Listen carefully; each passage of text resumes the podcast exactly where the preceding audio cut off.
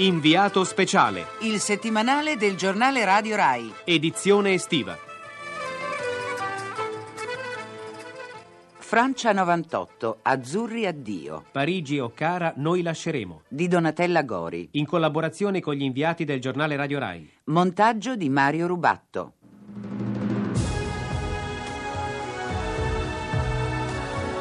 Il sogno azzurro si è infranto ieri contro la traversa della porta dello stadio di Saint-Denis. Ricorsa molto corta da parte di Di Biagio, parte romanista, so, traversa, palla sulla traversa, incredibile, palla sulla traversa. L'Italia è fuori dal mondiale, incredibile.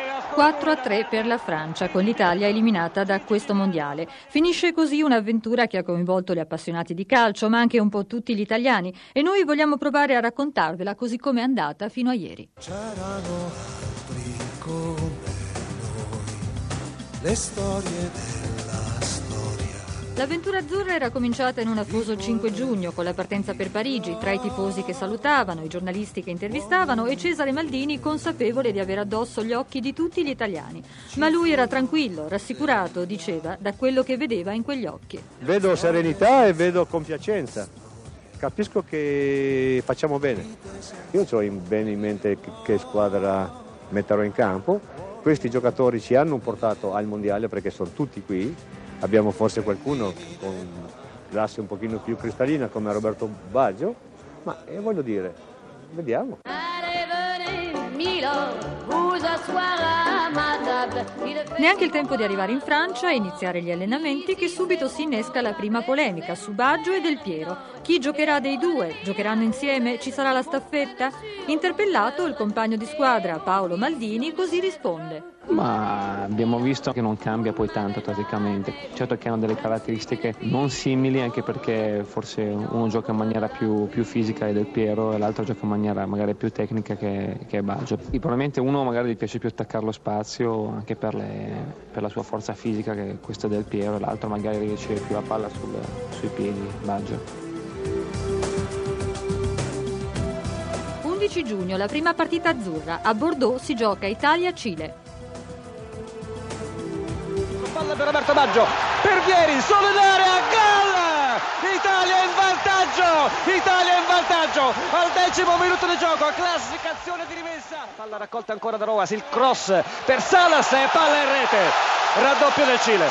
Stacco perentorio da parte di Salas, doppietta del giocatore acquistato dalla Lazio. Purtroppo l'Italia è. Coraggio Roberto, la sua rincorsa dai 18 metri, tutti fuori dall'area di rigore, dice Bouchardot. Tapie è piegato al centro della propria porta, sta per partire Roberto Baggio, il fischio dell'arbitro, la rincorsa, il tocco e la palla in rete per il pareggio della formazione italiana. Roberto. L'Italia archivia un pareggio e mentre il mondiale entra nel vivo, con Brasile e Marocco si registra il primo gol di Ronaldo, uno dei protagonisti più attesi. E se il nostro radiocronista Riccardo Cucchi lascia trasparire nella voce il suo entusiasmo, sentite cosa fa il collega brasiliano.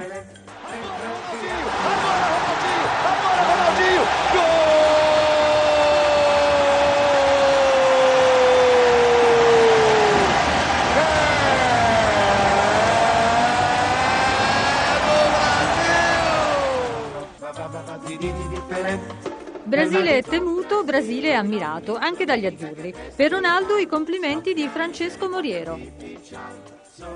Lui è il numero uno in assoluto.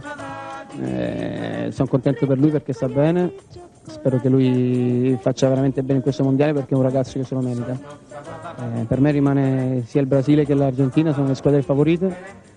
A noi sta bene fare, far parte della seconda fascia perché importante far vedere che l'Italia è presente. Brasile è favorito anche per Alessandro Nesta, lo sfortunato difensore costretto poi a tornare in Italia dopo un grave infortunio nella partita con l'Austria.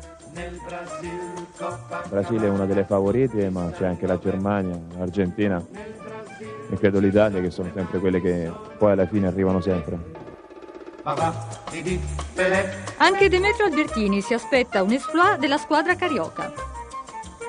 Come talento è normale che il Brasile supera qualsiasi altra squadra, però porto sempre l'esempio che nell'82 il Brasile come talenti era la più forte e non ha vinto.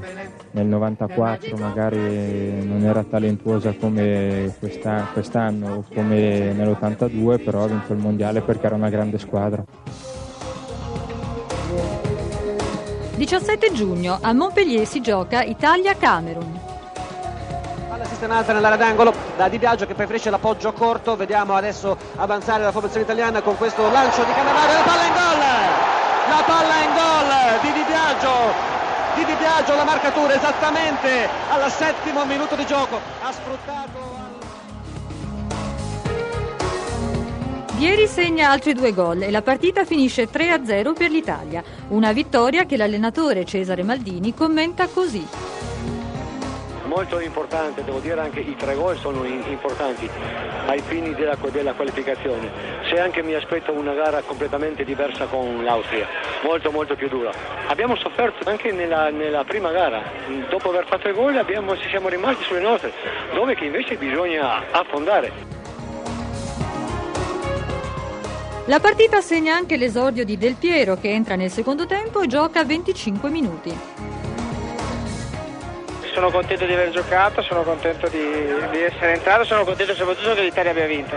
Fortunatamente mi sono preparato bene, mi sono- ero caricato ugualmente anche se non giocavo dall'inizio e, e sono entrato in maniera positiva per fortuna. Ci vuole un fisico bestiale. L'Italia comincia a ingranare come si deve, ma continuano le polemiche. Questa volta oggetto degli strali di molti commentatori sportivi è Demetrio Albertini, che non appare in forma perfetta.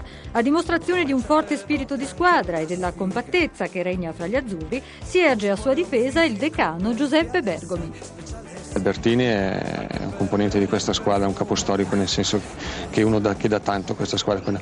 Penso che il mister prima di togliere un Albertini ci, ci ci penserà molto. ecco. Ha un ruolo molto importante, poi ho visto anche magari in altri mondiali gente così, non so, tipo Paolo Rossi nell'82 che non faceva bene, però tenuto sempre dentro, alla fine è venuto fuori, quindi può essere anche così per Albertini. Le cronache del mondiale fanno intanto registrare una partita a sfondo politico, quella di Iran e Stati Uniti, dove il calcio fa da molla per il lancio di messaggi di distensione fra due paesi che da 18 anni non avevano relazioni diplomatiche. Un'altra partita riempirà con i suoi strascichi le pagine dei giornali. 20 minuti di gioco nel corso del secondo tempo, la Jugoslavia è in vantaggio sulla Germania per 2-0, di Stankovic a tredicesimo il gol. Abbiamo visto questo intervento in scivolata da parte di Komljenovic, Slobodan Komljenovic gioca in Germania e dunque conosce bene i suoi avversari. Gioca nel Duisburg, 27 anni, 7 presenze con la maglia blu. Da Parigi Carlo Verna la violenza è tornata ad abbattersi con le conseguenze più gravi sul mondiale dopo gli hooligans inglesi i nazischi tedeschi, mentre Germania e Jugoslavia pareggiavano e prima dei successi di Argentina ed Iran i teppisti mettevano a soqquadro Lanz colpendo con un cartello stradale un gendarme sposato e padre di due figli che è ora in coma. Il poliziotto Lanz, rimasto ferito, Daniel Nivelle, è ancora in coma ma sta migliorando. 23 giugno a Saint-Denis scendono in campo Italia e Austria. Effettua il cross del Piero, palla in area, gol! Il gol di Cristian Vieri, il gol di Cristian Vieri esattamente al terzo minuto di gioco, è svettato su tutti i difensori austriaci Cristian Vieri sul preciso cross da parte di Baggio, ancora per Inzaghi, posizione regolare, Baggio, gol! Gol dell'Italia, Roberto Baggio ringrazia Filippo Inzaghi, grande triangolo dell'area di rigore austriaca, Baggio dal fondo ha centrato.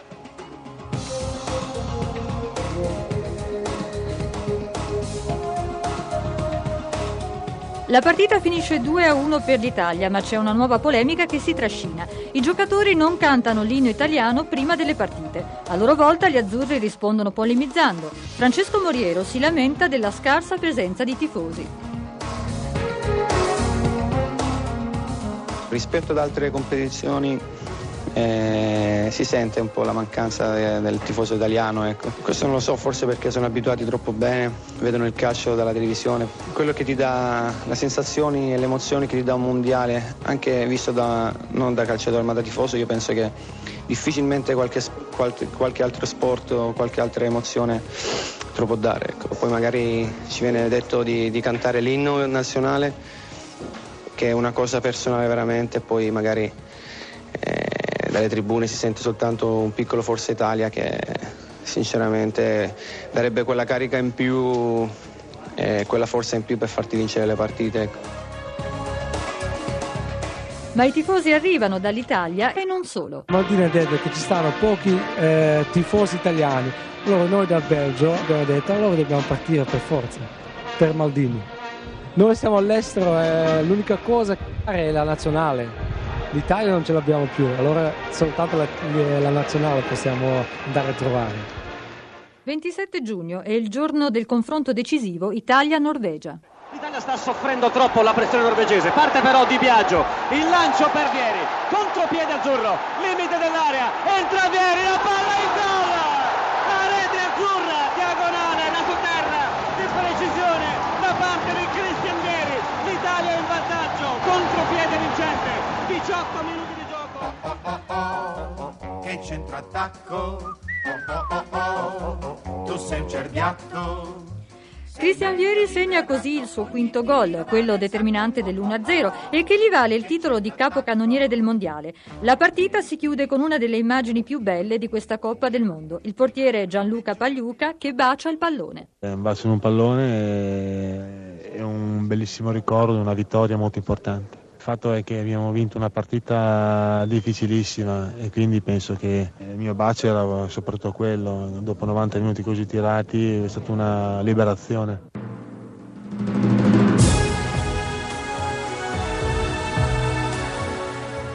Noi vogliamo concludere il nostro viaggio a ritroso con la bella immagine di Gianluca Pagliuca che sigla l'ultima vittoria dell'Italia e con le parole di quei tifosi che ieri fuori dallo stadio, pur tra delusione, amarezze e le immancabili critiche, hanno voluto testimoniare ai giocatori azzurri il loro affetto. Sarà per la prossima volta. Siamo solo amareggiati perché i ragazzi hanno detto tutto, hanno fatto tutto quello che potevano, poi la lotteria solita siamo fregati. Grande Bergomi, grande Cannavaro, grande Di Biagio lì in mezzo e gli altri hanno dato quello che hanno potuto. Io agli azzurri auguro un grosso miglioramento. Eh, grazie sempre, sempre, sempre, sempre. Agli europei pensiamo di far meglio, Forza Italia. Un po' d'amarezza, delusione la squadra penso che ha fatto quello che doveva fare. Un grande bravo e speriamo la prossima volta.